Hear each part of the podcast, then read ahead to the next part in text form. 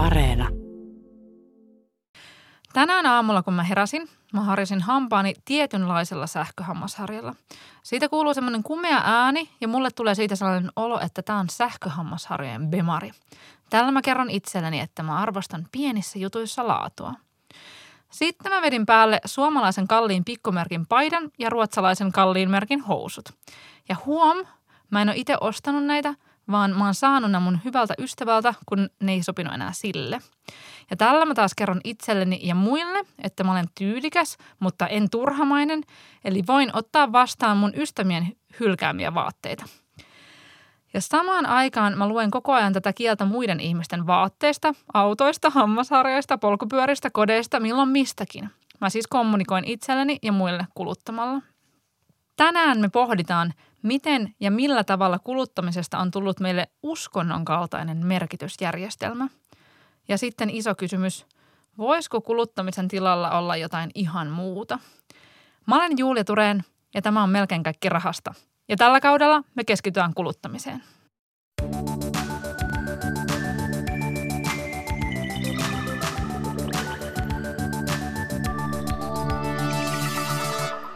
Mikko Kurenlahti, Sä oot uskontotieteilijä ja tietokirjailija ja oot viimeistelmässä väitöskirjaa kuluttajuudesta.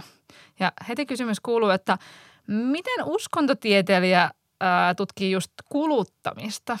Eikö tämä jotenkin ihan supermaallista? Hyvä kysymys. Tota, mä oon siis ylipäätään uskonnon tutkijana ja aiemmin teologian maisteriksi valmistuneena mä oon pyörinyt aika paljon ylipäätään ympäristö- ja kestävyyskysymysten parissa eri kentillä, eri sektoreilla, eri tehtävissä. Ja siinä varsinkin kun on on näitä kysymyksiä, kuten vaikka sanotaan vaikka ilmastonmuutos ja luonnon monimuotoisuuden köyhtyminen tai aika dramaattisesti etenevä lajikato. Kun on näiden kysymysten parissa pyörinyt, niin aika nopeasti palaa siihen, että itse asiassa ongelma näiden kaikkien taustalla on – tämä niin kulutuskeskeiset elämäntavat. Että sieltä löytyy pitkälti se, miksi me ihmiskuntana ollaan nyt tällaisessa tilanteessa, missä me ollaan myöskin se, mihin meidän pitäisi löytää just se jonkinlainen muutos tässä ajassa. Ja tota, kyllä niin kuin siis, tämä on mielenkiintoinen just tämä, tämä maallisen ja uskonnollisen mm. ero, minkä nostit tässä eroon, koska sitten taas niin kuin uskontotieteen näkökulmasta ää, nämä rajapinnat ei ole yhtään niin selviä, mitä tämmöisessä arkisessa keskustelussa on yleensä hyvinkin häilyviä, ää, koska siis meillähän ei ole käytännössä mitään semmoista selkeää käsitystä tai selkeää määritelmää sille, mikä ylipäätään on uskontoa tai uskonnollista ja mikä ei ole.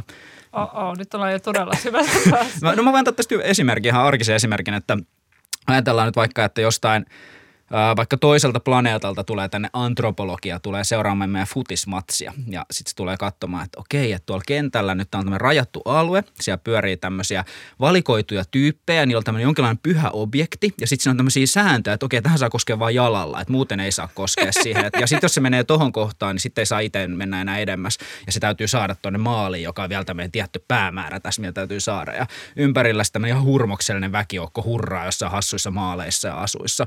Voisi hyvin hyvin ajatella, että tämä on nyt joku uskonnollinen rituaali, mitä tässä suoritetaan. Että tämä ei kerää ihmisiä, ihmisiä yhteen ja jotain tällaista nämä tekee.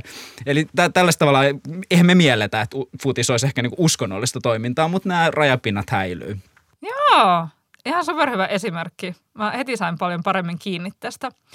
Mä oon oppinut sulta tällaisen aivan upean lauseen, että kuluttamisesta on tullut uskonnon kaltainen merkitysjärjestelmä. Ja no, parempi, että sinä selität sen kuin että minä alan sitä selittää tässä. Mitä se tarkoittaa?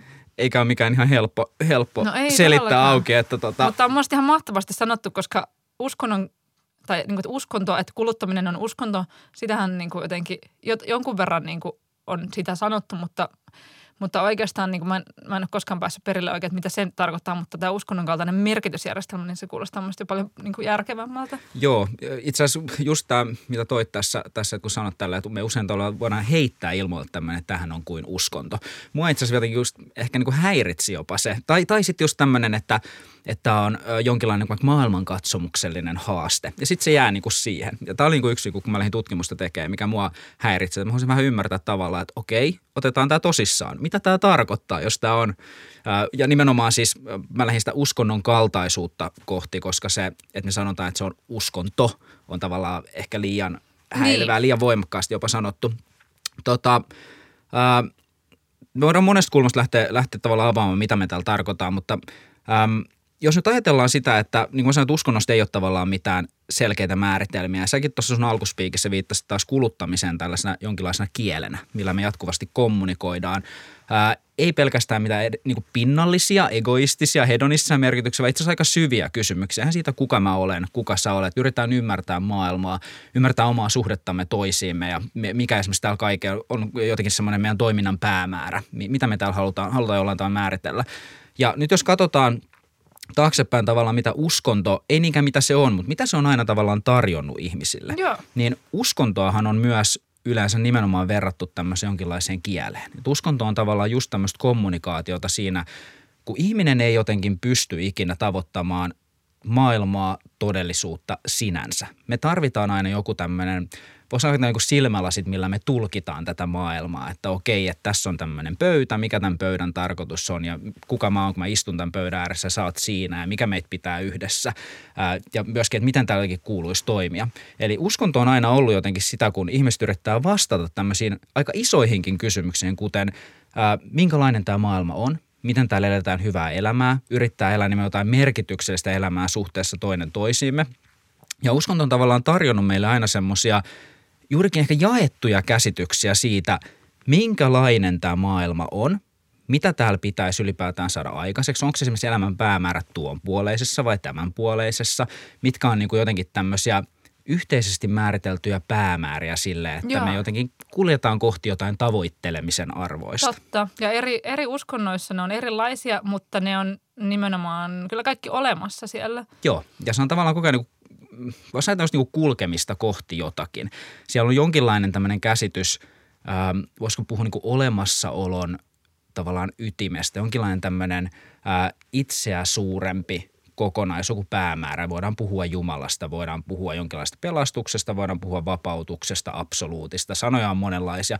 Joku semmoinen tavallaan äm, niin kuin iso, iso päämäärä, jota kohti me suuntaudutaan. Ja semmoinen tuo merkitystä Joo. elämään. Juuri näin, ja se, se myös määrittää tavallaan sitä, että ää, täytyy myös ymmärtää siis tässä se, että että ihminenhän on siis luonnostaan hyvinkin sosiaalinen olento. Me ollaan tavallaan la- laumaeläimiä ihan luonnostamme, jolloin sitten kun me heitetään tämmöistä ilmalle tämmöiset kysymykset, kuten just vaikka merkityksellinen ja hyvä elämä, niin itse asiassa hirveän harvoinhan yksilö pääsee tavallaan itse määrittämään, että mitä tämä tarkoittaa. Että aika paljon siinä on kyse siitä, minkälaisen yhteisön jäsenenä me eletään, mitä, mitä me ajatellaan, että muut meidän ympärillä osaa arvostaa.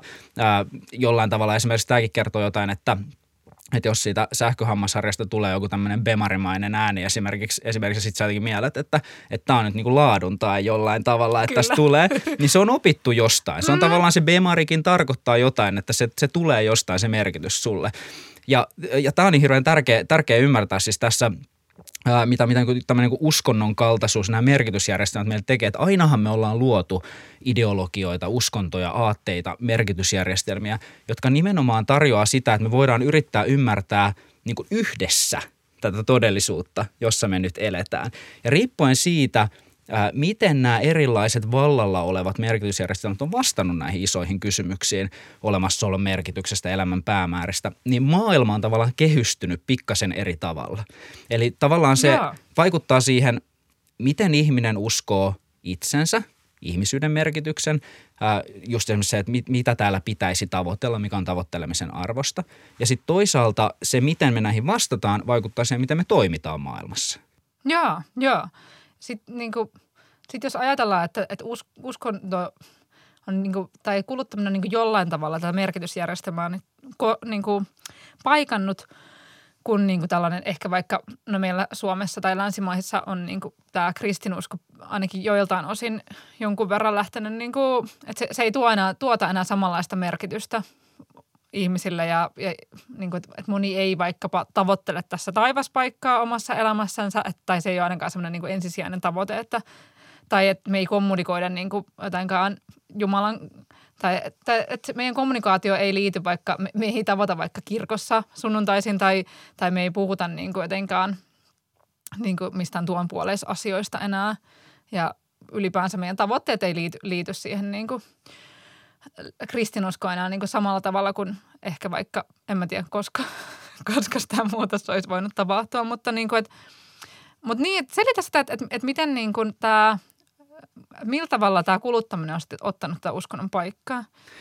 Joo, tota, no siis, jollain tavalla siis tämä niin maallistumisteoria, uskonnon, se on ihan selkeä, että uskonnon yhteiskunnallinen rooli on muuttunut tosi suuresti, varsinkin näissä kehittyneissä länsimaissa. Ei uskonto ole mihinkään tietenkään hävinnyt. Mm. Yhä edelleen, edelleen se on, on hyvinkin tärkeä osa monen ihmisen elämää ympäri, ympäri maailmaa, että ei myöskään, en tavallaan sano, että tämä vaan niin kuin korvaa sitä, mutta tavallaan niin ajaa samantyyppisiä tyyppisiä toimintoja, mitä, se on, mitä uskonto on tavallaan meille aiemmin tarjonnut. Ähm, voisin ehkä lähteä ylipäätään siitä, että jos nyt, monkin tavalla kun mä lähdin tutkimaan tätä kuluttajuutta ilmiönä, niin oikeastaan ajo eteenpäin kysymys siitä – miksi me tehdään sitä, mitä me tehdään ylipäätään. Ja mulla siis taustamotiivina se, että mua häiritsi aika paljonkin oikeastaan se vallitseva tapa, miten me puhuttiin kuluttamisesta. Joo. Juurikin, että puhuttiin siitä, että tämä on jotenkin niin kuin vähän turhaa, vähän pinnallista, vähän tämmöistä egoistista, hedonistista, materialistismia ja yksilökeskeistä toimintaa ja jotenkin semmoinen, äh, puhuttiin myös, että tämä siis nimenomaan siis ajaa ihmisiä – tavallaan irralleen toisistaan, niin kuin pois erilaista yhteisöistä, erilaisista oikeasti tärkeät asiat välineellisistä. Ihmiset ei enää osaa erottaa haluja ja tarpeita keskenään ja elämän merkityskin katoaa tässä samalla. Ja mua tavallaan niin kuin oikeastaan lähti kiinnostaa se, että, ää, että jos näin olisi – niin minkä ihmeen takia me roikutaan tämmöisessä järjestelmässä kiinni, minkä takia sen ote meistä tuntuu oikeastaan vaan voimistuvan vuosi vuodelta yhä vahvemmin. Ja sitten siinä on tavallaan ajatus siitä, tässä on niin kuin, tavallaan niin kuin, niin kuin piilossa vähän implisiittinen taustajatus kaiken takana se jotenkin, että ennen olisi ollut jotenkin paremmin. Kyllä. Et ennen, ennen just niin perinteissä uskonnollisissa yhteydessä oltiin tosi läheisissä suhteissa ja kaikki oli tosi merkityksellistä, ei oltu niin materialistisia. Ja sitten jotenkin tulee tämmöinen kaikkea köyhdyttävä kulutuskulttuuri, joka vaan rikko kaiken. Näin. Ja, ja jotenkin, jotenkin siis mä lähdin miettimään siis tältä kannalta sitä, että että mulla, mulla kokeen tuntuu, että ei, loppujen lopuksi tämmöiset niin perusasetukset siitä, mitä me ihmisinä täällä ollaan etsimässä ja mitä me halutaan, miten me koetaan tämä maailma ja suhde toinen toisemme. Nämä muuttuu nämä asetukset aika vähän. Että ne muuttuu kyllä. Niistä tulee erilaisia tällä kulutuskulttuurin keskellä, mutta ne muuttuu, muuttuu aika vähän. Eli jos nyt mietitään just näitä että ihminen, ihminen on, on ylipäätään siis luonnostaan hyvinkin merkitys- ja tarkoitushakunen olento. Se on niin semmoinen ihan lähtökohta mun mielestä niin kaikkeen, kun lähdetään ymmärtämään inhimillisen toiminnan motiiveja. Tarkoittaa siis käytännössä sitä, että, että joka ikinen meistä haluaa elää hyvää ja merkityksellistä elämää ja olla jotenkin arvokas osa jotenkin tätä muutta olevaa. Siis ylipäätään, että kukaan meistä ei herää aamulla silleen, että mä voisin tänään vähän haluta lisätä tyytymättömyyttä omaan elämääni. Mä haluaisin, että mulla tulisi vähän, vähän ilottomampi ja olisi kauhean kiva, kun mulla olisi mitään väliä kenellekään, kenelläkään olisi mitään väliä mulle. Jos näin herätään aamulla, niin voisi ajatella, että henkilö on aikamoissa kriisissä ja sille ei mene kauhean hyvin. Että tämä ei ole niin ihmiselle tavallaan luonnollinen, luonnollinen suhtautuminen. Me halutaan, että mulla, on, mulla on väliä maailmalle ja maailmalla on väliä mulle. Ja sitten tavallaan siinä tulee just se sosiaalinen, sosiaalinen puoli sit lisäksi toisena niin perusasetuksena, että siinä just sitten lähdetään hakemaan sitä myös, että miten, mitä muut osaa tunnustaa. Ja nyt nämä ihan perusasetukset, ne on yhä edelleen, on aina ollut voimassa siinä, kun me ollaan luotu niitä ideologioita, uskontoja, aatteita. Mutta nyt yhtäkkiä meillä on tämmöinen, mistä mä puhun usein markkinavaltojen maailmana. Eli meillä on tämmöinen käsitys todellisuudesta, jossa se maailma alkaakin rakentua markkinoista. Markkinoinen Joo. loppua alkaa olla todella vaikea hahmottaa ää, ja käytännössä ihan kaikki elämän osa-alueet tuntuu, että ne tippuu sinne markkinoiden alle. Ja ihmisyys tapahtuu osana tällaista merkitysjärjestelmää, osana tämmöistä käsitystä maailmasta. Ää, hirveän paljastava. En, en halua millään tavalla siis esimerkiksi kritisoida tämmöisiä, että esimerkiksi hengityspalveluilla ei olisi oikeasti jotain tarjottavaa ihmisille, mutta on mielenkiintoista ajatella, että jopa tällainen niin perusasia kuin hengittäminen voidaan tässä ajassa myydä meille takaisin. Kyllä. Että tämänkin pystyy tekemään paremmin. Todellakin. Siis kaiken, kaikkiin elämän pieniinkin ongelmiin tai haasteisiin, niin ratkaisu löytyy sillä, että ostaa jotain. Kyllä, sä voit jalostaa jotain. itseäsi loputtomiin, mennä kohti sitä täyttä potentiaalia. Kyllä. Ja, ja tämä on just tämä tää tota, tavallaan kulkeminen kohti sitä täyttä potentiaalia. Paitsi se, että me tarvitaan se kieli koko ajan, että me ymmärretään sitä, että mitä täällä ylipäätään tapahtuu. Uskotaan se markkinavaltojen maailma tietynlaiseksi. Ja, sit, ja tällainen, jos me mietitään esimerkiksi, otetaan vaikka talouspuhe esimerkiksi, miten merkittävässä asemassa meidän yhteiskunnassa tällä hetkellä on talouspuhe. Siinä kun me selitetään ja kuvataan, että mikä esimerkiksi on tavoittelemisen arvosta ja mikä on aidosti tärkeää. Mutta kun me tehdään näin, niin sehän alkaa aidosti myös luomaan käsityksiä siitä, että vaikka talouskasvu nytten, että, että nyt, nythän me puhutaan koko ajan siitä suomalaisessa yhteiskunnassa pandemian jälkeen, että tota, ää, nyt jälleen alkaa niin kuin tämä bruttokansantuote ja sosiaalinen ruumis tavallaan elpymään. Kyllä. Vähän niin kuin me oltaisiin ollut tosi sairaita tässä koko ajan kuluttaminen laskee. Ja koko ajan tiedetään, että se, kun se nousee, se jatkuva kasvu ja kuluttaminen vaan lisääntyy, niin tulevaisuus ei nyt näytä vaan hirveän ruusuiselta. Ei, tie jatkuu se tarina, eteenpäin. koko ajan pitää kertoa, että BKT Kyllä. pitää saada nousuun. Juuri niin näin. Ja se, hyviä asioita tapahtuu meille. Just näin. Ja se kertoo, se kertoo just siitä että siellä jossain tuolla kaukana siintää se joku unelma, joku haave, joku tavoittelemisen arvoinen absoluutti, jonka yhteydessä me löydetään se, mistä tässä elämässä oli oikeasti kyse. Ja sen ei tarvi olla siis mitään hirveän, eihän me yleensä tiedetä edes mikä se on. Siis me, me ylipäätään – me hirveän vähän puhutaan oikeasti edes niistä niin päämääristä. Niin, me niin, puhutaan puhutaan välineistä politi- tosi paljon. puhutaan ihan hirveän vähän päämääristä. Kyllä. Omassa elämässäkään ei ihan kauheasti puhuta päämääristä, vaan nimenomaan niistä välineistä. Just näin. Ja sitten jos meillä on sellainen ajatus tavallaan, että äm, et esimerkiksi just niin talouskasvu on hyvä esimerkki meidän yhteiskunnassa, että kun, kun tuijotetaan vasta, että kunhan se kasvaa, niin se jokin tavoittelemisen arvoinen tulee lähemmäs. Mutta kun me ei ikinä määritellä sitä, että okei, mihin sen piti kasvaa, mikä se suunta oli, milloin se oli tarpeeksi, mikä niin, riitti. Eihän ei semmoista se, ole tulossa. Ei koskaan tarpeeksi. ei koskaan. Se pitää olla aina vähän, vähän nopeampaa ja Just isompaa näin. ja kiiltävämpää. Just näin. Siis me, me tuossa tota, äh, professori Arto Salosen kanssa, joka on tämmöisen suomalaisen äh, voisi sanoa kestävän, kestävän hyvinvoinnin tämmöisiä ihan kärkinimiä nimiä Suomessa. Me kirjoitettiin Arton kanssa kirja just tästä tietokirjaa tästä tilanteesta, mistä me ihmiskuntana itsemme tällä hetkellä löydetään. Ää, sen oli rakkautta, rakkautta ja valoa tie hyvään tulevaisuuteen. Ja siinä kirjassa se nimenomaan puhutaan tästä, että kun meillä on tavallaan valloilla tämmöinen käsitys, että, että riittävästi on aina vähän enemmän – Eihän, sehän on ihan mahdoton yhtälö. Eihän se, se ei koskaan voi olla niin, että me voitaisiin olla niinku tyytyväisiä. Ei voi. Halun jälkeen pitää tulla aina uusi halu, koska Juuri muuten näin. tulee sellainen olo, että, että eikö sun elämässä sitten käytännössä katsoen sammu, jos, ei, jos et sä halua jotain lisää. Just näin. Ja sitten tota... sit, sit sanon tähän vielä äkkiä, että tämä johtaa myös siis siihen, jos miettii niin koko meidän yhteiskunnallista todellisuutta ja myös yksilötodellisuutta, että, että meillä on koko ajan se, että, että ylipäätään lisätään nopeutta, lisätään sitä tehokkuutta, lisää kierroksia peliin ja su, suunnasta ei ole siis mitään käsitystä. Että kunhan mennään että ensi vuonna vähän kovempaa kuin tänä vuonna ja sitten seuraavana vähän kovempaa kuin tänä vuonna. Nimenomaan ja ekspo, eksponentiaalisesti mielellään, että aina sen päälle. Sä oot tota, puhunut mun mielestä hyvin myös siitä, että kun vaikka yksittäinen uskonto niin on tarjonnut hirveän niin kuin ikään kuin homogeenisen tavan olla ja elää – mutta tästä kuluttamisen hienous on siinä, että tässä on tällaisia erilaisia heimoja. Että sä voit vähän niin kuin valita, että, että mihin sä kuulut, mikä tarkoittaa sitä, että, että käytännössä katsoen niin vapauttaa ihmisen olemaan enemmän sellainen kuin hän juuri haluaa olla. Niin mitä se tarkoittaa tällä kulutusheimolla?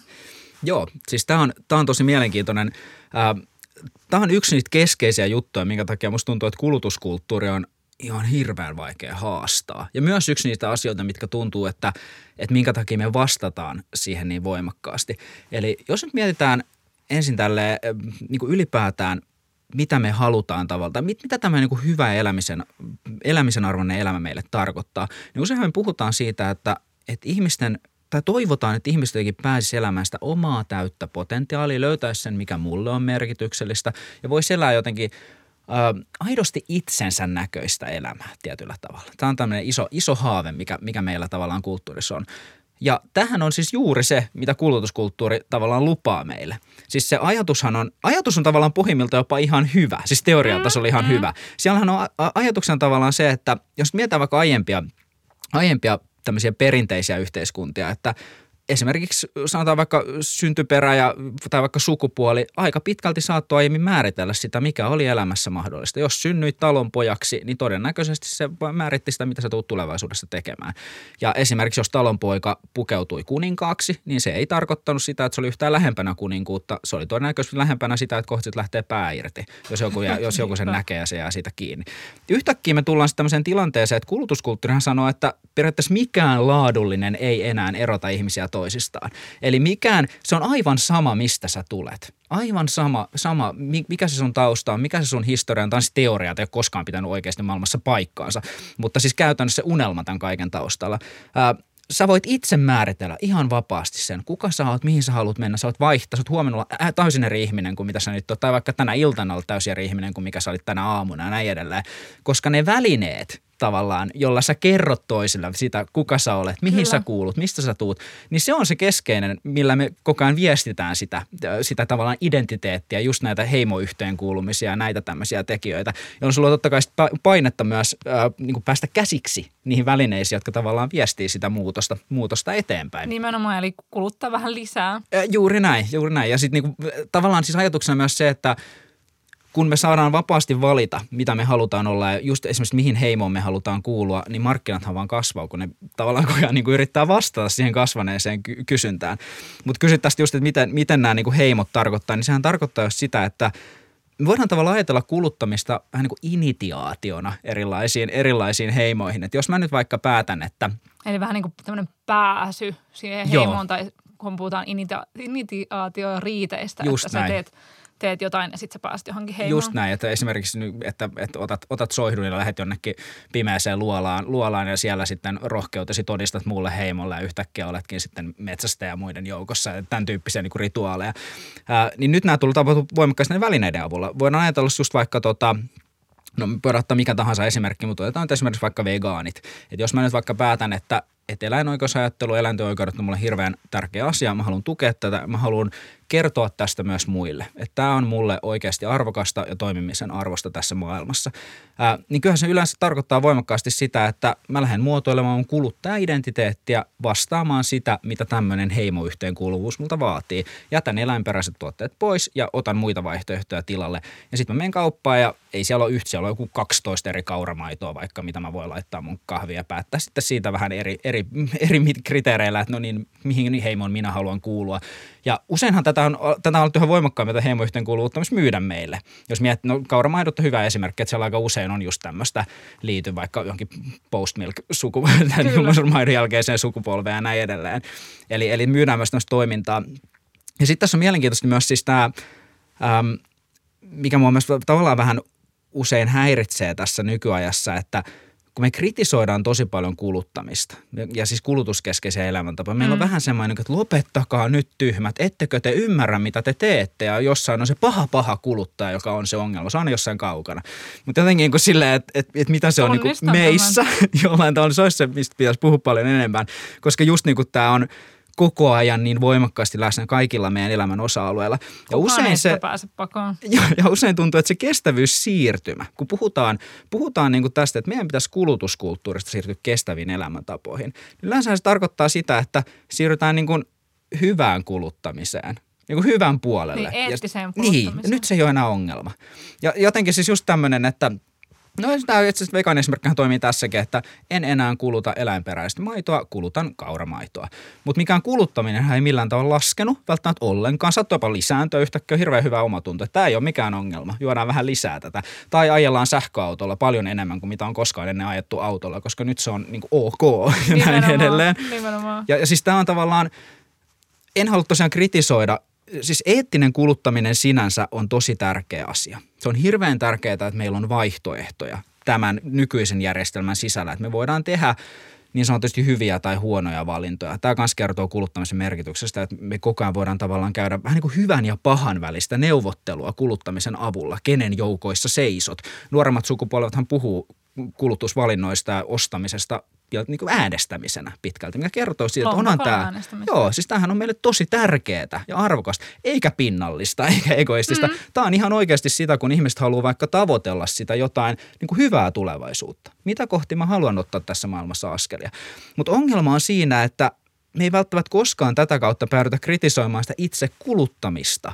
Siis sitä, mikä jatkuvasti kasvaa. Ihan sitä arkista, normaalia, tavallista elämäntyyliä, missä se kuluttaminen, se jatkuva kasvu ja jatkuva lisääntyminen on, on siis ongelma. Se on ihan koko ajan ongelma, kasvava, kasvava planetaarinen ongelma.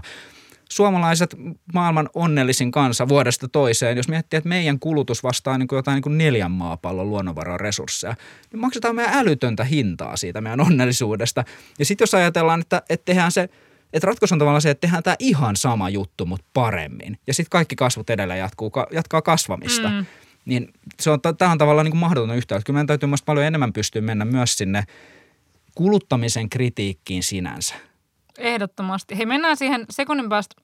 Mä äh, soitan pari audioklippiä siitä, kun mä kysyin ihmisiltä, että mihin kuluttajaheimoon he itse kuuluvat, koska tämä konkretisoi mun hyvin sitä, että mitä, mitä kaiken maailman heimoista niin voi olla olemassa – Ostan äh, esimerkiksi Henkka-maukasta pikavaateketjuista, vaikka tiedostan hyvin äh, kestävien vaatteiden paremmuuden, niin kun mä kuulutan pikamuotia, tykkään vaatteista, tykkään, tykkään pukeutua. Sitten hiuksien mä, hiusten värjäysheimoon mä kuulun, koska mä kanssa tykkään siitä, miltä mä näytän, kun mun hiukset on kevyesti raidotettu. raidotettu. Ja mä kuulun meikkausheimoon ja oikeastaan ihonhoitoheimoon myöskin, koska samasta syystä tykkään ehostaa itseäni, tykkään ostaa kasvarasvoja, tykkään ostaa ripsi, väriposkipuna, huulipuna. Tykkään siitä, miltä mä näytän, kun mä oon vähän meikannut. Ja bonuksena mä tykkään myös kaupungin kirjasto kulutusheimosta. Käytän paljon kirjastoja, mutta se ei varsinaisesti ole rahakuluttamista, mutta kirjaston kulutusheimoon kuulun myös. Mä työskentelen pelialalla ja mä pelaan paljon etenkin mobiilipelejä. Kuluttajaheimo, johon mä pelaajana kuulun, on alan termeillä whale eli valas. Valaita on huomattavan pieni prosentti pelaajista ja valaita tietysti moni pelifirma yrittää houkutella asiakkaikseen. Eli valaat kuluttaa peleihin huomattavasti keskivertopelaajia enemmän rahaa he ei välttämättä kuluta enemmän aikaa tai muita resursseja, vaikka toki he voi joskus öö, normipelaajia enemmän kuluttaa myös niitä, mutta nimenomaan on siis sellainen pelaaja, joka enempää sitä ajattelematta ostaa pelikehittäjien näkökulmasta tosi helposti ja usein erilaisilla mikromaksuilla juttuja peleissä. Ehkä mä en tietoisesti yritä olla cool jonkun toisen silmissä, vaikka toki mä näytän tietysti pelien sisältä aina tosi hienolta kaikki ne kalliine peliasuineni, mutta valana olemisesta on nimenomaan tosi paljon hyötyä mun töissä pelikehityksen parissa. Kuulun Olutheimoon. Me ostamme erikoisoluita. Mun mielestä oli kaikki jotenkin ihan rehellisiä ja jotenkin sympaattisia. Mutta nyt kysymys kuuluu, ja siis mä kuulun itse kanssa nimenomaan moneen eri kulutusheimoon ja, ja niin kuin kommunikoin ja asetan tavoitteita elämääni kuluttamisen avulla ja mä en niin kuin itse mitenkään tästä irti. Mutta as we know, ne neljä maapalloa ja me halutaan, että meidän kulutus olisi siinä yhdessä maapallossa, niin, niin kuin voiko tämän kuluttamisen ja tämän niin kuin kuluttamisen tuoman merkityksen niin kuin, tilalle keksiä edes niin kuin mitään muuta? Mitä, mitä, niin kuin, mitä, te, mitä te Arton kanssa esimerkiksi ehdotatte teidän kirjassa? Tämä on hirveän vaikea, vaikea kysymys, kysymys tämä, mutta siis väistämättä siis tätä keskustelua kohtihan meidän täytyy, täytyy yhdessä kulkea. Tota, Musta tuntuu, että semmoinen keskeinen ylipäätään, mitä meidän pitäisi enemmän oppia, niin kuin tuossa aiemmin puhuttiin, kun puhutaan oikeasti tosi vähän päämääristä. Me puhutaan tosi vähän niistä tavoitteista mikä oikeasti oli se, mikä vaikka teki elämästä elämisen arvosta. Nämä on tavallaan kysymyksiä, mitkä koko ajan ajaa ihmistä eteenpäin. Me yhteisöinä ja yksilöinä koko ajan yritetään tavoitella sitä jotakin. Meillä on tämmöisiä ihan peruskysymyksiä, kuten just vaikka, että, että miten, miten me ylipäätään selviydytään tämän maailman keskellä, miten me selviydytään suhteessa toinen toisemme, että me ei jouduta vaikka just kokemaan häpeää tai ulos sulkemista, me halutaan kuulua joukkoon. Ja sitten toisaalta just tämä, että mikä teki sitten elämästä elämisen arvosta, että me halutaan, että se elämä oli, oli merkityksellistä. Nämä ajaa meitä eteenpäin. Mutta sitten kun niin puhuttiin tuossa aiemmin, että kun me jäädään kiinni tavallaan niihin välineisiin – Eli kun me jotenkin siis jäädään tuijottelemaan niitä, sitä on hirveän tärkeää huomata, että just kun se kuluttaminen ei ole vaan sitä niin kuin pahaa ja tuomittavaa ja mm. kritisoitavaa, vaan se voi olla ihan osa sitä hyvää ja arvokasta. Se voi olla ihan sitä, kun esimerkiksi me vietetään meidän rakkaiden kanssa yhteistä aikaa ja jaetaan vaikka huomiota, rakkautta, myötätuntoa, annetaan toiselle lahjoja, jotka osoittaa, että hei mä näen sut, mä tunnen sut, sä oot mulle arvokas. Ää, isovanhempi, joka ostaa lapsen lapselle ja uuden nuken ja näin edelleen. Tämmöisiä asioita me ei niin kuin, yleensä niin kuin kritisoida, nämä on niin kuin, niin kuin hyvää kehitystä. Mutta me jäädään tuijottaa niitä, pelkästään niitä välineitä, jotka tuntuu lupaavan meille just niitä jotain, mitä me tavoitellaan. Me ei puhuta siitä, mikä siellä oli ihan oikeasti se tavoite, mikä se on se unelma. Ja usein kuitenkin on näin, että – me ohjaudutaan yksilöinä ja yhteisönä kohti tavallaan niitä asioita, jotka saa huomiota. Ja jos me ei osata puhua siitä, mikä täällä oikeasti olisi huomioimisen arvoista, mikä täällä olisi oikeasti tärkeää, ää, mihin me ylipäätään halutaan päästä – niin silloin meillä on tavallaan just ongelma siinä, että me ei, ei lähdetä havaitse sitä, että mikä oli se tärkeä suunta. Ja ylipäänsä musta tuntuu, että tätä keskustelua ei todellakaan Ei käydä. Ei, ei yhteiskunnassa eikä välttämättä mitenkään edes niin pienissä piireissä, vaan kaikki otetaan annettuna, että tälleen menee. Mun mielestä puhuit hyvin tuossa alussa siitä, että, että kuluttaminen on, tai ikään kuin, että se uskonnon, uskonnon kaltainen merkitysjärjestelmä on niin ne silmälasit, mitkä sä asetat Joo. sun päähäs, kun sä katsot maailmaa. Niin ne silmälasithan vois olla, niin kuin, ne vois olla jotkut muut lasit. Että, ne vois, että sä voisit katsoa maailmaa, ää, että, että niin kuin se voi olla niin kuin hirveän niin kuin vaativaa edes miettiä, että mitkä ne silmälasit olisi. Mutta mut vaikka tyyli esimerkki, sä voisit katsoa vaikka hoivan kautta, että mm. miten ihmiset pitää toisistaan huolta tai miten minä pidän niin kuin toisista huolta. Ja se voisi olla, niin kuin, että, että fokus olisi vaan niin kuin jotenkin siinä enemmän kuin vaikkapa siitä, että miten, miltä ihmiset vaikka näyttää, vaan se voisi olla enemmän sitä, että miten ihmiset käyttäytyy toisiansa kohtaan. Tai, tai tämän tyyppi, siis niin näitä voi olla niin monia, mutta se, että se kulutus ei olisi se ensisijainen, tai, tai ei välttämättä aina ensisijainen, mutta semmoinen niin ne silmälasit, minkä läpi Joo, maailmaa katsotaan. Joo, ja siis nimenomaan, kun se usein on siis tämmöistä mm, niin kuin, niin kuin aika niin kuin tiedostamatonta toimintaa. Siis on, ja just kun mä aina on vaikea, tai mä häiritsee se, kun me aina puhutaan tästä ihan niin kuin täysin yksilökohtainen ongelma, että just silleen, niin kuin, että, että kulutuskulttuuri ja kuluttaminen on jotenkin yksilöllistä toimintaa, kun ongelmahan on just se, että me tehdään tätä niin voimakkaasti yhteisesti, yhteisönä. Ja nimenomaan siis että me puhutaan jostain, joka alkaa lähenee jo käytännössä niin kuin globaalia standardia. Että Nimenomaan. tätä, tätä se on. Ja esimerkiksi tässä talouskasvupuheessa mua vähän häiritsee se, että kun kaikki tiedetään, että Eurooppa ikääntyy, Suomi ikääntyy, täällä kun talouskasvuhan perustuu teknologiseen kehitykseen, mutta myös siihen, että on väestö, jotka tekee sitä työtä ja, ja kasvattaa sitä taloutta. Mm. Ja kun täällä niin kuin väestö alkaa vanheta ja pienentyä, niin talouskasvu ei välttämättä tule olemaan Suomessa mahdollinen enää vuosien päästä. Niin miksi meillä ei edes voitaisiin miettiä, että mikä on plan B. Että mitä jos Niin. talous ei kasvakaan, niin mitä sitten? Että siis- niin kuin, et, et meillä on kuitenkin pitäisi olla mielikuvitusta siitä, että, että me niin kuin mietittäisiin, että mitä sitten voisi tapahtua ja millainen elämä voisi riittää, jos talous ei kasvakaan. Ja siis tämä on mun mielestä ihan avainsana tämä mielikuvitus, koska siis yksi, yksi mitä tämä tilanne, missä me tällä hetkellä on, niin tämä on hyvin voimakkaasti nimenomaan siis mielikuvituksen kriisi. Siis me tosi usein törmätään tämän ratkaisussa nyt siihen, että se mitä nyt on, ihan oikeasti kahlehtii koko ajan meidän mielikuvitusta ja rajoittaa sitä, kun me mietitään, mihin me ylipäätään halutaan olla matkalla. Ja niin kuin sanoit tuossa aiemmin, että, että tämä voisi, niin silmälasit, millä me tulkitaan, voisi olla hyvin erilainen, niin totta kai on, ja on ollutkin hyvin erilaisia laisia läpi, läpi ihmiskunnan historiaa. Me ollaan, me ollaan aina niin kuin kehystetty maailmaa ää, vähän eri tavoin. Ja tietyllä tavalla tämä niin uskonnon kaltaisuuden näkökulmasta mä asettaisin aika paljon toivoa siihen, ja se toivo löytyy myös pitkälti siitä, että kun me puhutaan tästä, ää, miten me tällä hetkellä nähdään, nähdään ja tulkitaan maailmaa ja tois, toi, suhdetta toinen toisiimme elämän päämääriä, niin ei nämä ole luonnonlakeja. Ei nämä ole mitään semmoisia, jotka, jotka niin kuin jotenkin tulisi jostain ulkopuolelta niin kuin luon, ympäristöstä, että ihminen ei voisi tähän vaikuttaa. Vaan tämä on nimenomaan, siis tässä on kyse siitä, miten me ollaan ihmisinä opittu tulemaan yhteen ja muodostamaan tämän asian, mistä me puhutaan kulutuskulttuurina. Tämä on siis tämmöinen niin kuin sosiaalinen ilmiö hyvin voimakkaasti. Me ollaan tämä rakennettu, me voidaan tätä myös muuttaa. Ja varsinkin siis kun miettii sitä tilannetta, mistä me nyt ihmiskuntana itsemme löydetään. Tällä hetkellähän siis äh, ihminen on se y- suurin yksittäinen ää, tekijä, joka vaikuttaa globaaliin tulevaisuuteen. Siis käytännössä tämä tarkoittaa sitä, että kun me tästä hetkestä kuljetaan kohti tulevaisuutta, niin enemmän kuin koskaan se riippuu siitä, mitä ihminen nyt tekee ja jättää tekemättä. Tämä on siis, meillä on aikamoinen vastuuasema myös tämän kaiken todella on. Mutta tämä on siis hirveän tärkeää mun mielestä tämä, että meillä riittää hirveän paljon tämmöisiä niin alasampuja, jotka on silleen, että tämä on idealistista, tämä on tämmöistä ihan utooppista. Thinking ole-. Joo, ja ei, ei, ei niin kuin millään tavalla ole realistista niin kuin tämän maailman keskellä, mikä me tunnetaan näin edelleen. Jotenkin siis, mä, oon aina, mä, mä jotenkin tykkään siitä, että, että, että me voitaisiin jotenkin ottaa semmoinen enemmän ehkä jopa kysyvä kuin vastaava asenne mm. tähän kaikkeen, koska mulla on jotenkin se, että me ollaan, me ollaan niin suurten haasteiden edessä. Että se voi hyvin olla, että tavallaan kenelläkään yksilöllä ei ole ratkaisua siihen, että hei näin tehdään ja nyt maailma pelastuu. Mutta meidän pitäisi alkaa ottaa enemmän niitä kysymyksiä esille yhdessä.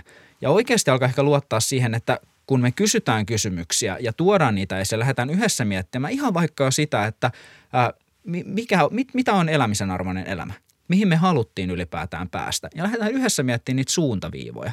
Niin ehkä se viisaus asuu juurikin siis jossain meidän välillämme, eikä tavallaan kenessäkään meissä.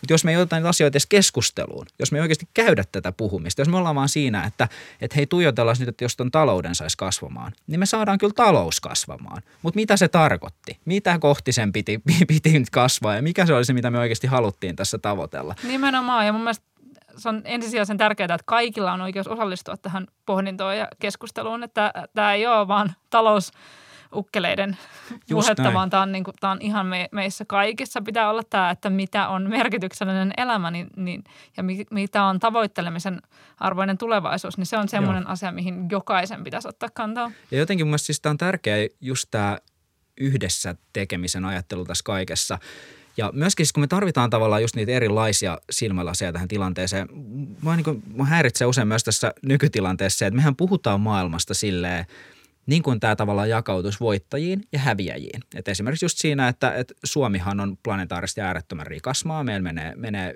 ylipäätään aika hyvin. Harvoin täällä tulehdukset enää tappaa ja nälkäkuolemia ei oikeastaan enää esiinny. Toisella maailmassa on toisin ja usein myös siellä me maksatetaan lasku sillä, miten meillä täällä menee tällä hetkellä. Ää, mutta jos me ajatellaan tällä, että me puhutaan tästä ihan niin kuin nyt, että no niin, että täällä oli voittajat, näillä meni tosi hyvin ja sitten noilla nyt ei mennyt niin hyvin, että ne kuuluvat näihin häviäjiin. Jos me otetaan tähän yhtään niin kuin isompi perspektiivi ajallisesti, katsotaan vaikka niin kuin nykyhetken arvoa meidän täm, tällä hetkellä se, mitä me tehdään, niin sen arvoa niin kuin tulevaisuudesta käsin. Ja huomataankin, että okei, että, että tämä pieni osa täällä, että nämä voit johti niin sanotusti, niin se johtikin siihen, että tulevaisuudessa kellään ei ollut juomakelpoista vettä, ei ollutkaan hengitettävää ilmaa, olikin täysin karu maaperä, joka ei enää tuottanut minkäänlaista elämää ja mikään, kaikki ne, mitkä mahdollisti ylipäätään sen hyvän elämän, elämän edellytykset, ne kaikki menetettiin yhdessä. Niin yhtäkkiä se perspektiivi onkin silleen, että hetkinen, että ei ollutkaan kenenkään voitto. Tämä oli yhteinen häviö. Kyllä, kyllä. No niin, nyt kaikki ovat velkaa itselleen miettiä, että mitä on, on tavoittelemisen arvoinen elämä ja merkityksellinen tulevaisuus. Ja äh, tämän keskustelun pitää jatkua.